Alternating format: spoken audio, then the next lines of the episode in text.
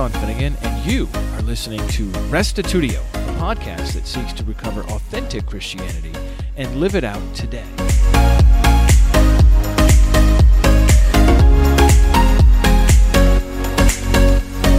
So far, we've considered physics and biology in our exploration of scripture and science. Today, we begin to consider how earth science and the Bible fit together. This becomes particularly significant when considering interpretations for Noah's flood. We'll get to that next time. But for today, our teacher will lay out the basics of geology and earth science to give us a good overview. He'll also cover radiometric dating, which has a bearing on how scientists determine the age of the earth.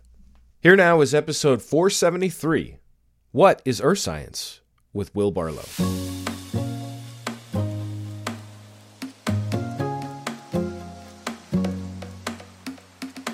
Welcome back to Scripture and Science. We're in session 12 now, and we've talked already about physics and astronomy, we've talked about biochemistry and evolution, and now it's time for us to transition to our third major branch of science that we're going to discuss in this class, and that's geology, earth science, and atmospheric science. So, as we talk about geology, earth science, and atmospheric science, the three big things we're going to talk about are geology as a whole. Uh, what is geology? What are some of the things that geologists say about the world around us? We're going to talk about important cycles.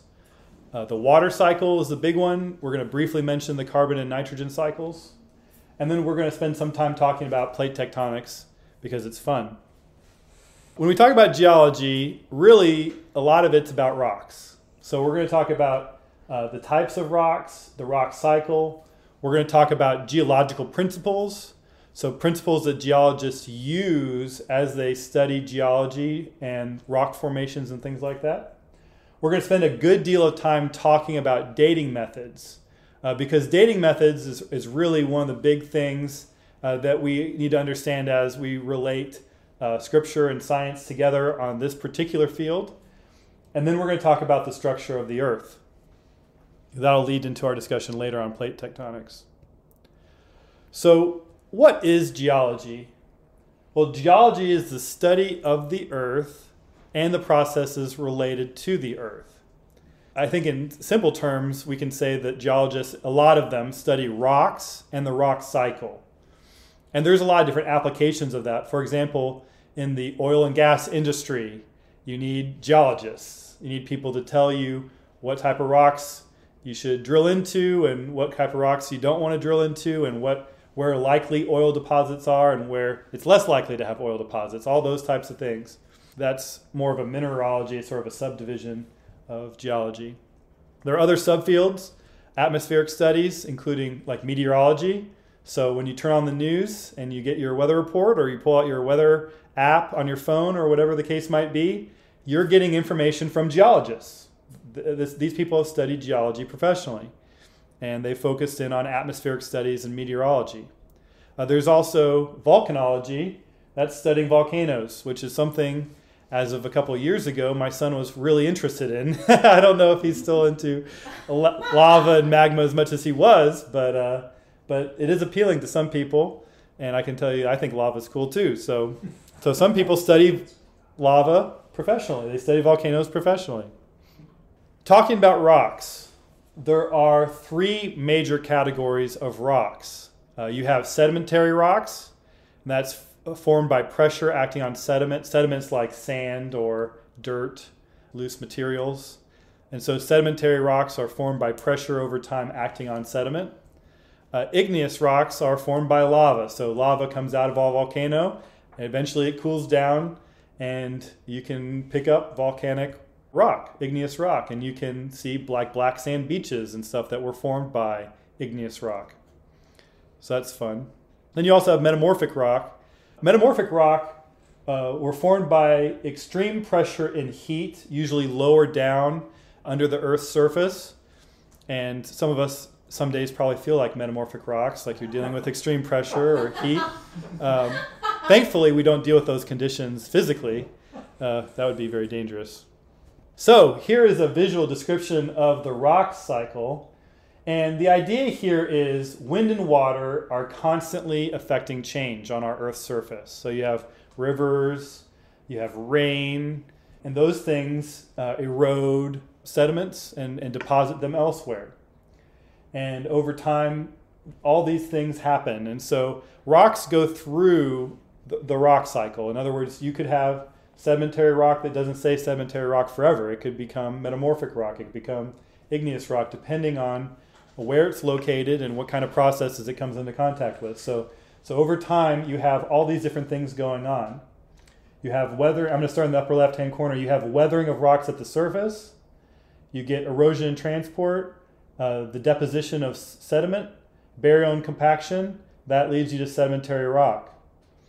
Eventually, if it gets underneath the Earth's surface far enough, you get deformation and metamorphism. So that's as the further you go down, the higher the heat, the higher the pressure, and eventually that rock can actually change uh, its structure and become a metamorphic rock. And eventually, if it keeps going down further and further into the mantle, it can get completely melted and become recrystallized after it comes out of a volcanic event, and then it becomes igneous rock. And sometimes, you know, all these things are working in, in parallel or in conjunction with one another. So we can view it as a sort of linear cycle like this, but you can also view it like this. Very basically, what it's saying is um, if you start with sedimentary rock, you get heat and pressure, it becomes a metamorphic rock. If it completely melts, it becomes magma. It crystallizes, it becomes igneous rock. If it just straight up melts, it goes to magma and then it crystallizes and becomes igneous rock. So this is just another description of how all these things happen. And metamorphic rock and igneous rock can be weathered, eroded, and, and moved from one place to another and then and settle down in an area. And then if it gets compacted and cemented, then it becomes sedimentary rock. So all the surface of the whole Earth, over time, it's getting affected by, by the elements and as as it gets affected by the elements, all these all these different things can happen over a long period of time. And so we end up with three major categories of rock. We also end up with things sort of in between phases, like magma or like sediment, for example. So that's the rock cycle in a nutshell. Transitioning now to geological principles, there are several main principles of geology. Uh, three of them are superposition, cross cutting relationships, and uniformitarianism. So, superposition um, says that if you're talking about rock layers that have not been disturbed by tectonic activity, so these are undisturbed rock layers, that if you have a rock layer above, that's a younger rock layer. And if you have a rock layer below, that's an older rock layer. And I think that makes a good amount of sense knowing what we know about how sedimentary rocks are formed and things like that. So superposition uh, seems to make sense. It seems to tell us that as we go deeper and deeper, we're getting essentially older and older layers. The principle of cross cutting relationships says that if there is tectonic activity on a fault line, that the fault is younger than the layers it cut through. And again, it sort of makes sense, right? I mean, if you're you're going to cut through something it has to exist first. You can't, you can't cut through a cake and there be an imaginary cake and actually cut through it. The, the, cake, the cake has to exist before you cut into the cake. And now I'm getting hungry, but that's another story. So if a fault cuts through a layer of rocks, the fault happened after the rocks were already there. So that can be a way of helping us date things. The principle of uniformitarianism is really interesting, and I think it may be uh, perhaps the thing that's poked at the most by uh, creation scientists. And it's the idea that geological processes observed in the present have worked the same throughout all of history. And again, when we're talking about assumptions that scientists make, we can agree that generally that seems to make sense. I think the larger question is can phenomenal events happen that would break these principles in a localized way without making it wrong in a global sense. And so I think those are the types of questions that we can ask as we relate uh, geology and the study of geology to what the Bible says about certain events that seem to have a geologic nature. So that third one, I think, is in some sense the most controversial, of. It's sort of like the guiding principle of geology, and it, I think it, it can be seen as controversial for that reason. There are two different types of dating methods that I want to talk about. There's absolute dating and relative dating. And I know what some of you might be thinking. This is not talking about relationships. For example, if I say my wife and I were absolutely dating, that is not what this is talking about. And relative dating is not talking about what I observed at times as I grew up in Arkansas. Okay? We are not we're not talking about cousins dating. That's not what we're talking about. So what are we talking about? What is absolute dating? Absolute dating is based on radioactive decay. Okay. Well, what is radioactive decay? Well, some forms of certain elements are by nature unstable just in the sense that maybe your Aunt Gertrude is unstable by nature, okay? You just know there are certain things you don't bring up around Aunt Gertrude, right? Well, some elements are by nature unstable. And over time, what that means from a scientific perspective is that these elements change on the atomic level. And so sometimes that means losing protons and neutrons, sometimes it's an exchange of protons and neutrons. But anyway, th- this is well observed in our modern time. We see this happening all the time. The most prevalent example of uh, absolute dating is carbon dating. And carbon dating uses the decay of carbon 14. And just as a really brief refresher on high school chemistry, there are three different major isotopes of carbon. The first two, carbon 12 and carbon 13, are way more common, especially carbon 12 is like 98.5% of the carbon we observe on our Earth is carbon 12. Both carbon 12 and carbon 13 are stable. Okay? Carbon 14 is the unstable one, the one that decays over time. The difference chemically is carbon 12 has six neutrons and six protons. 6 plus 6 is 12. 13 has seven neutrons, so it has the same charge, right? Neutrons don't have a charge, protons are positively charged, electrons are negatively charged. So carbon 13 has the same charge, but it just has an extra neutron, but that's stable. It turns out when you get to carbon 14 that has eight neutrons and six protons, that's the one that's unstable. That's the one that decays over time. So, what happens when carbon 14 decays? Well, in the specific, there are multiple ways of decay, by the way. So this is not the only type of radioactive decay. In this particular example, what happens is a neutron gets exchanged for a proton. We're going to see a visual of this here in a second. So what this does on a chemical level is it changes the charge. So the element is no longer carbon, now it's nitrogen. And the reaction also produces an electron and an antineutrino. And I'm not going to get into all that, but here's a picture of it. You've got carbon 14 on the left, and you can see nitrogen 14, and they've circled the little green thing there. The green thing is a proton, and over there on the other side, you can see there is a blue thing that it gets it's replacing. So you have a neutron that's becoming a proton. It's changing the charge. You get an extra electron, and then you also produce a little bit of energy, an antineutrino. So, all of that to say, how does this tell us anything about dating? Well, radioactive decay, again, is a process that's well understood. The half life for carbon 14 is about 5,700 years. Now, what's a half life? Using another scientific term here. What that means is if I had a certain amount of carbon, 14, uh, from a statistical perspective, we'd expect half of it to be gone in 5,700 years. So it takes 5,700 years for that amount of carbon 14 to go away. Now, how does this work practically? Practically, how we can understand this is like if you have like a stick, for example, that gets buried underneath the surface of the earth, it no longer can exchange with what's going on in the atmosphere. It can't exchange particles and things like that. So once it gets buried at age zero, it has 100% of the original carbon 14, whatever trace amounts of carbon 14 it had. Then in 5,730 years approximately, we'd expect to see 50%. And then in another 5,730 years, you'd expect to see another 50% go away. So now you have 25% of the original amount. And then in another 5,730 years, you'd have another half go away and you'd have 12.5% of the original amount.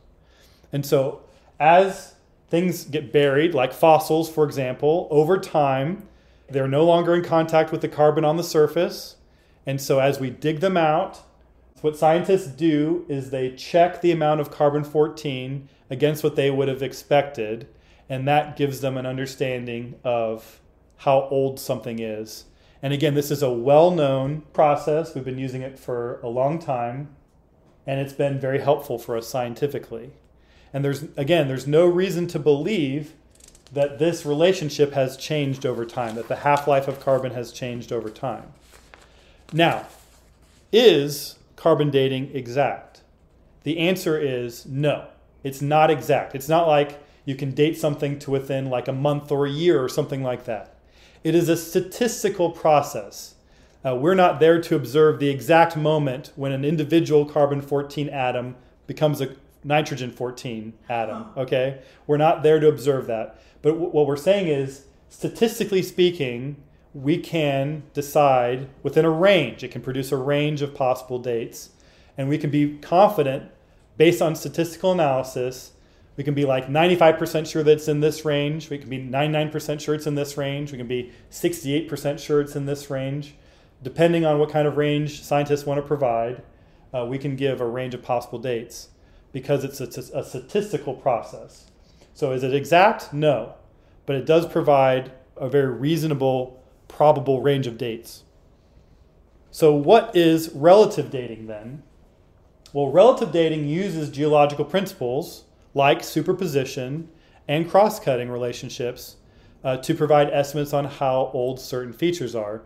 So, imagine, for example, that you could date one layer of rock based on something you find in that rock layer. You can use carbon dating. And you find out that that layer is like 30,000 years old or whatever. Then the layer below that layer, again, assuming no tectonic activity in that location, you can say, well, that lower layer must be older than 30,000 years old. And so then you could give a range of dates there as well. So that's how relative dating works. Uh, we, we try to find uh, features that we can date absolutely, and then we go from there. We work from there and use deductive reasoning to get to uh, a relative dating of that particular feature. Transitioning now to the structure of the Earth. I don't know if you've ever read Jules Verne, Journey to the Center of the Earth, but the structure of the Earth has long been a hot topic among thinkers and scientists. And how do we know what we think we know about the structure of the Earth? You know, you may have learned in in school about the core and the, and the mantle and the crust and all those things and the different features. How do we know that that stuff is the way that, that it is? No one's ever gone there. We haven't taken a, a chute down into the ground and observed it. I wouldn't recommend that. Apparently, the heat is really intense down there. so, how do they know? Well, scientists understand what waves do when waves go through various materials. So, if you've ever known someone who is pregnant, and you went to an ultrasound, you know what I'm talking about. That's a medical imaging technology that uses sound, and you can see they've made really big advancements in ultrasounds, and you can actually do three dimensional ultrasounds now, see the baby's face and stuff like that. It's really, really cool stuff. But anyway, we understand, scientists understand now what waves do when they hit various materials. And so when you think about earthquakes, for example, scientists can take seismological data from earthquakes, and that's given us insight into the structure of the Earth. So a wave passes through one material, we know it goes a certain speed. And then if it goes into another material, often it deflects and it slows down or it speeds up. And so we can tell solid, liquid, if there are gas pockets, things like that, we can see that using seismological data. So this is the generally accepted understanding of the structure of the Earth. You've got the crust, you've got the asthenosphere, you've got the upper mantle and the lower mantle, you've got the outer core and the inner core. And again, we don't know precisely, we've never been down all the way to the center of the earth, but it appears that we have a solid metal core and that there's lava, there's in the mantle, there's liquid, and then when you get to the top, you get stuff that's habitable, that's solid, and that is the temperature that we need for things to survive, including us. So this is a little bit about the structure of the earth. Um, and again, this plays a little bit of a role of what we'll talk about when we talk about Noah's flood. Now, transitioning to the water cycle. The water cycle is perhaps the most important process that we observe geologically. Um, and it's the process by which water goes through the phases of solid, liquid, and gas. One of the most important things that the water cycle does is it helps moderate the temperatures on the earth. So, if you ever wonder why California, for example, has such a great weather year round, it's because they're right next to a large body of water. That water, we talked about latent heat uh, back in our session on physics. Uh, the latent heat of that water, those, those properties of water, are really important and it helps moderate the temperatures on the earth.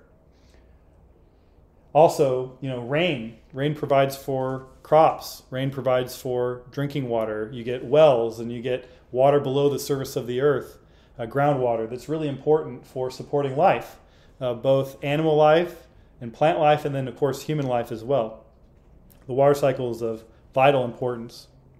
Here's an image of the water cycle from our friends at the USGS, the United States Geological Survey, and you can see uh, the water cycle as it as it operates. And the big the big the big phases are evaporation, where water transitions from liquid state to being a gas, water vapor, and then eventually that water vapor condenses together and gets heavy enough to where it falls as precipitation. And in certain uh, weather, that means rain. In other, uh, at other times, that could mean snow or hail, depending on the conditions.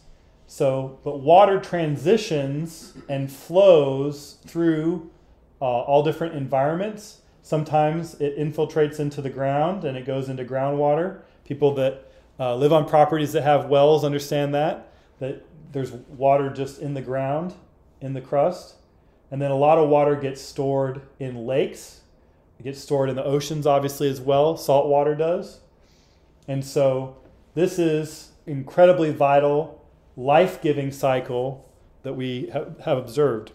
Now, I'll briefly mention the carbon and nitrogen cycles. The carbon cycle is also incredibly important for the support of life. And this, these cycles also show how carbon and nitrogen experience going through the phases of solid, liquid, and gas.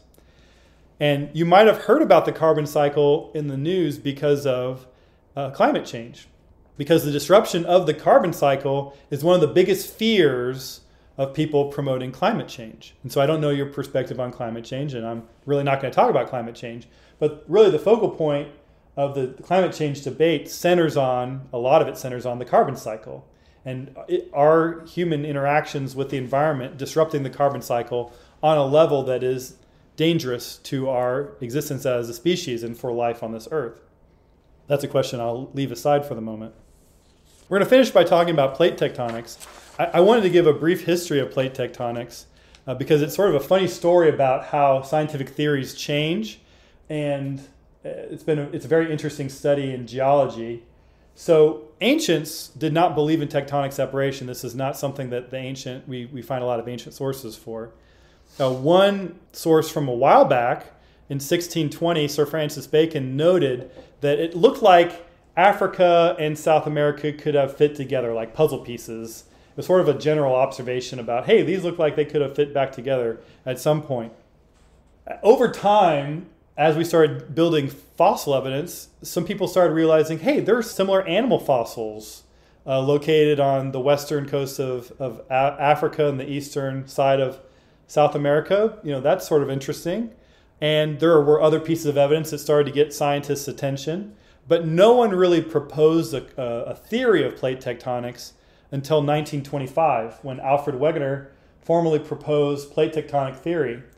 Now, the result of that was he was resoundingly ridiculed.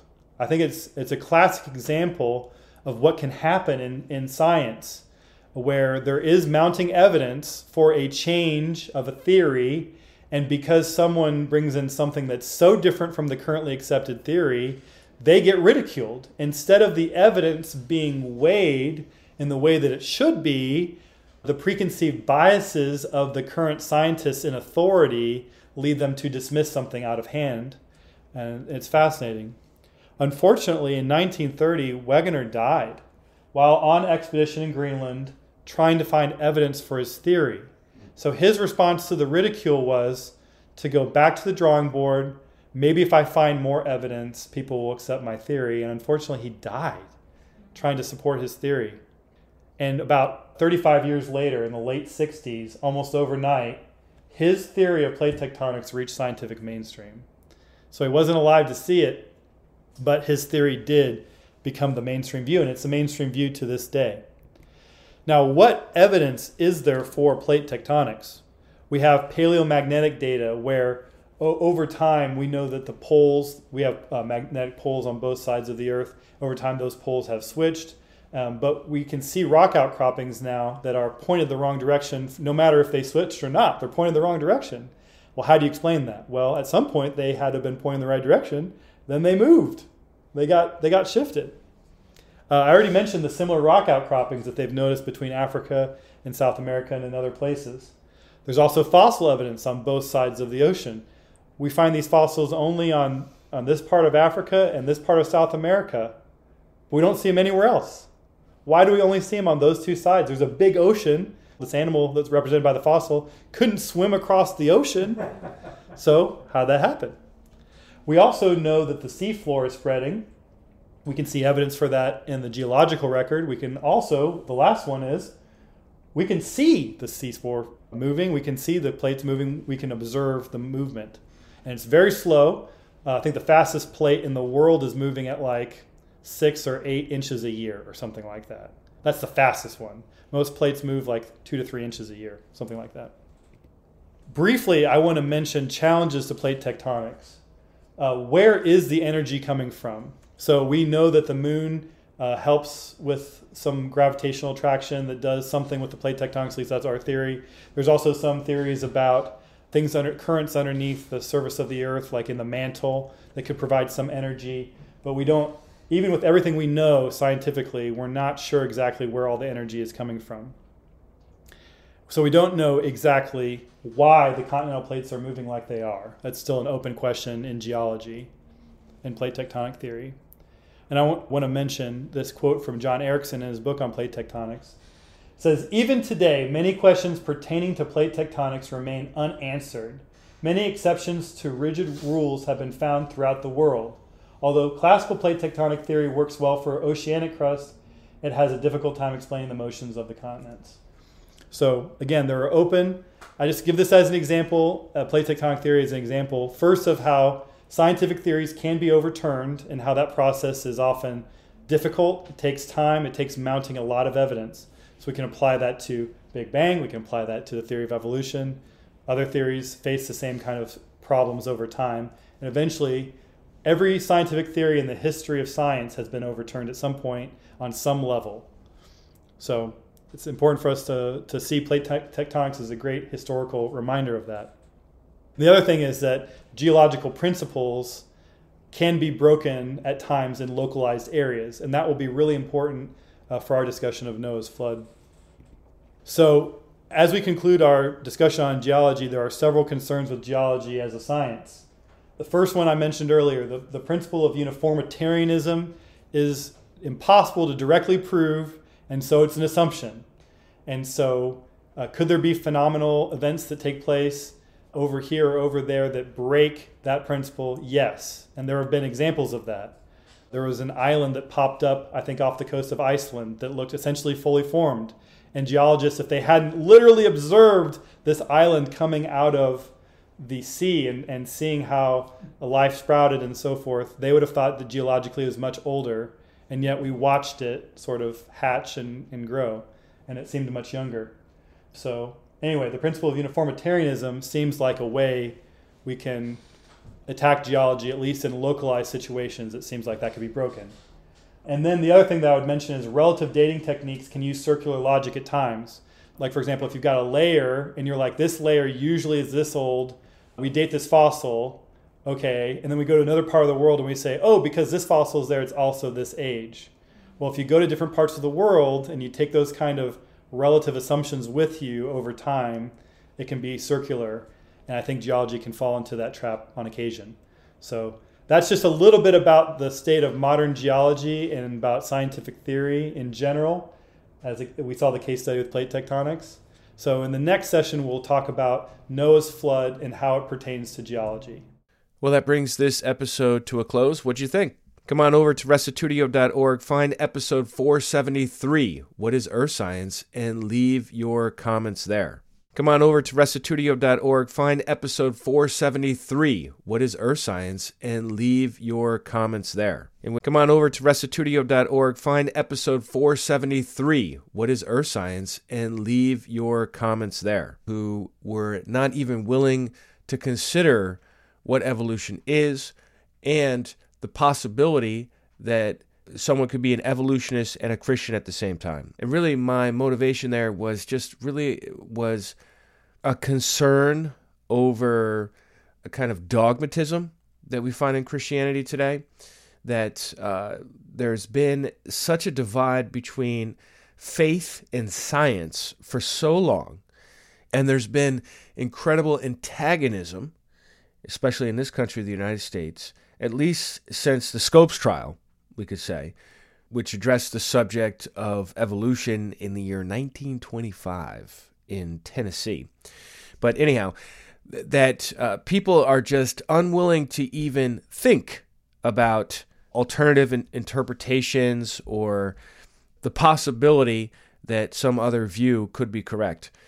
And so I responded to that and really encouraged people not to be so exclusive and dogmatic in how they approach science minded people, and really pointed out that it's important to keep in mind there's a difference between your current view of science and whether or not you're saved.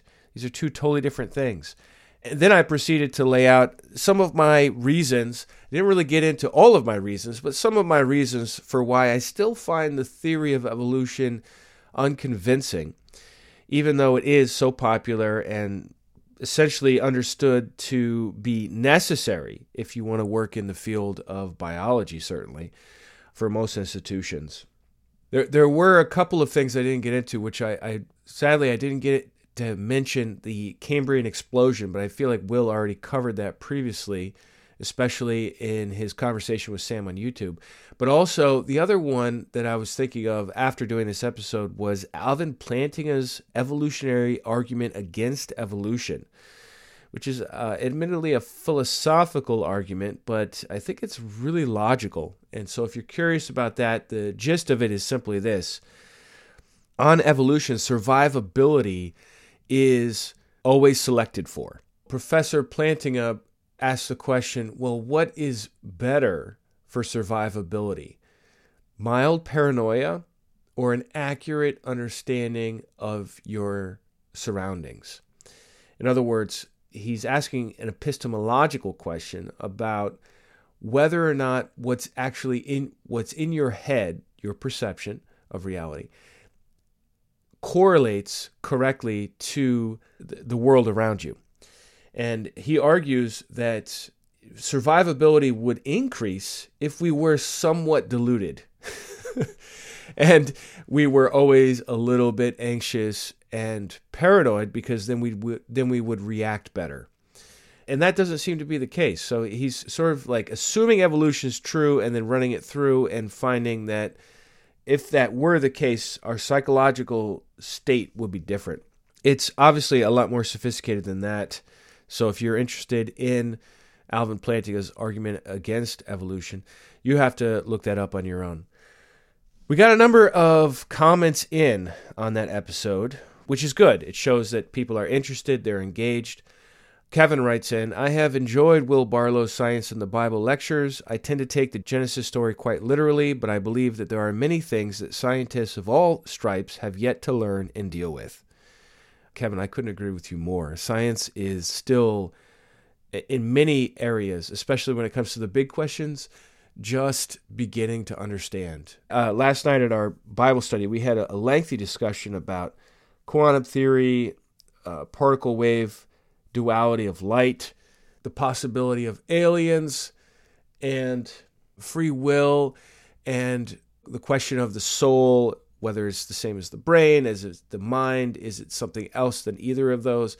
And uh, it became clear through the course of that discussion, which went on for some time, officially after our fellowship was over, not during it, for the record. We rather keep speculations to uh, to to our free time. But anyhow, it became clear in that conversation that there are just so many questions that are still left unanswered and really speculating. And and one of the points one of the guys brought up was the whole issue of string theory as really helping to explain things. But to be honest, even with something like string theory, I don't know if any of you have read Brian Greene's Elegant Universe, great book. Really helps explain a lot of where science was at about 20 years ago. I, I don't think that theory has much to commend it anymore. Uh, it doesn't seem to have produced any sort of evidence for its existence. I don't see it becoming adopted in any kind of useful way. Uh, maybe maybe I'm wrong about that. It's an interesting theory, but if it's just a mathematical creation, that's interesting, I guess. But if it doesn't correlate to reality, who cares that you came up with this theory of how things might be? So, anyhow, Kevin goes on to say things like quantum physics, the electrical effects on cosmology and biology, ancient history, and out of place artifacts like massive ancient structures buried in submerged artifacts, ancient cosmological ob- observation recordings, and the list goes on. A lot of the differences within science depend on the initial presuppositions of time. If a person presupposes long ages of time, then the data gets interpreted in that framework. And conversely, if someone like me believes in shorter time spans, then the data gets interpreted accordingly. The more I learn about time, the more I suspect there are occasions when time is vastly accelerated, like in the initial creation of matter, God's Big Bang. And then there may be occasions or locations when time is completely stopped, like in the creation of life. When dealing with life, it seems to require that all the components of life must be set in place, frozen in time, and then time gets turned on. But of course, this is purely speculative. There's so much we do not know, and we should always admit this up front. Can a Christian believe in evolution? Probably, as I do think that God will be somewhat forgiving of our ignorance, and provided that the evolution idea is not used as a basis to live contrary to God's moral standards. I just know that I will not be the final judge. Well, Kevin, that's a very gracious comment. Certainly appreciate it. Christopher writes in saying, What's sad about those comments, that's referring to the comments I read out in the last episode. What's sad about those comments is that they sound like how Trinitarians react to us. They don't even see they're behaving the exact same way. Same thing in regards to Satan and demons. In another note, I decided to try out that show alone. Well, Christopher, my friend, uh, just watch out. You might get sucked into alone in the last episode, I kind of started my point using the TV show alone as an example, but that didn't really land the plane. Here's the point the point is you take 10 professionally trained survival experts, you put them out in the middle of nowhere, you give them 10 items. They have a tarp, they have a knife, they have a ferro rod to start their fires, they have all these different things like a really warm sleeping bag and modern coats and thermal underwear, right? You give them all these things, and then they still tap out after some of them after a week, some of them after 30 days or 40 days or 50 days. By 50 days, almost everyone is gone. They last maybe 70 days, and when they leave, they are emaciated. They are not able to survive. Doesn't matter how good you think you are at fishing or hunting or whatever. Like, eventually, everybody is going to die and they have to tap out. Or when the last person taps out in the show, they just pretty much immediately go and, and get the last person to say, hey, you won. Uh, so, I mean, it really is a good lesson in how good humans are at surviving. Meanwhile, a stupid squirrel, I'm serious, a stupid squirrel, how big is the brain on a squirrel? It will survive in where I, I live in upstate New York. It could get negative degrees. It could get negative 10 degrees and stay there for days, right? Or what about in the Arctic? There are these squirrels that live up there, right? And they survive. They squirrel away their nuts and, and they're just, they're really good at surviving. Same thing with rabbits. Same thing with even big animals like bears or muskox. And yet, humans, who are supposed to be the pinnacle of evolution, which means we are the most able to survive, we are terrible. We can last maybe 70 or 90 days using lots of modern technology and passed on knowledge. Meanwhile, a stupid squirrel can get dropped in and they're fine. That just blows my mind. I, I, I don't know that that's a real defeater to evolution, but it sure makes me think. Candace writes in, and she has some really interesting thoughts because she comes from a, a medical background. She writes in, Thank you so much for the entire discussion here. I am experienced in science and work in medicine as a profession, which I say only to give context to my comments. I apologize in advance for how pedantic my comment will sound, but I feel really strongly about this subject. Well, Candace, I appreciate you sharing your thoughts. We want to hear your thoughts. She continues The majority of my friends and acquaintances are from work or previous training because it is very difficult to find like minded individuals in church groups close enough to attend. The overwhelming majority of doctors and biomedical students I know immediately stop listening to any Christian evangelism because most Christians are not educated in science, often referring to science as some sort of witchcraft, which is exampled here. And science people cannot relate to them it is impossible to dispute or even discuss something you don't understand. Well, Candace, that's an interesting point. I'll just pause you here for a moment. Uh, there is prejudice really on both sides, isn't there? Science people are prejudiced against Bible believing Christians, and they think we're dumb and they think that we don't know anything because we're just simply not interested in learning their field of knowledge. And they likewise are uninterested in learning our field of knowledge.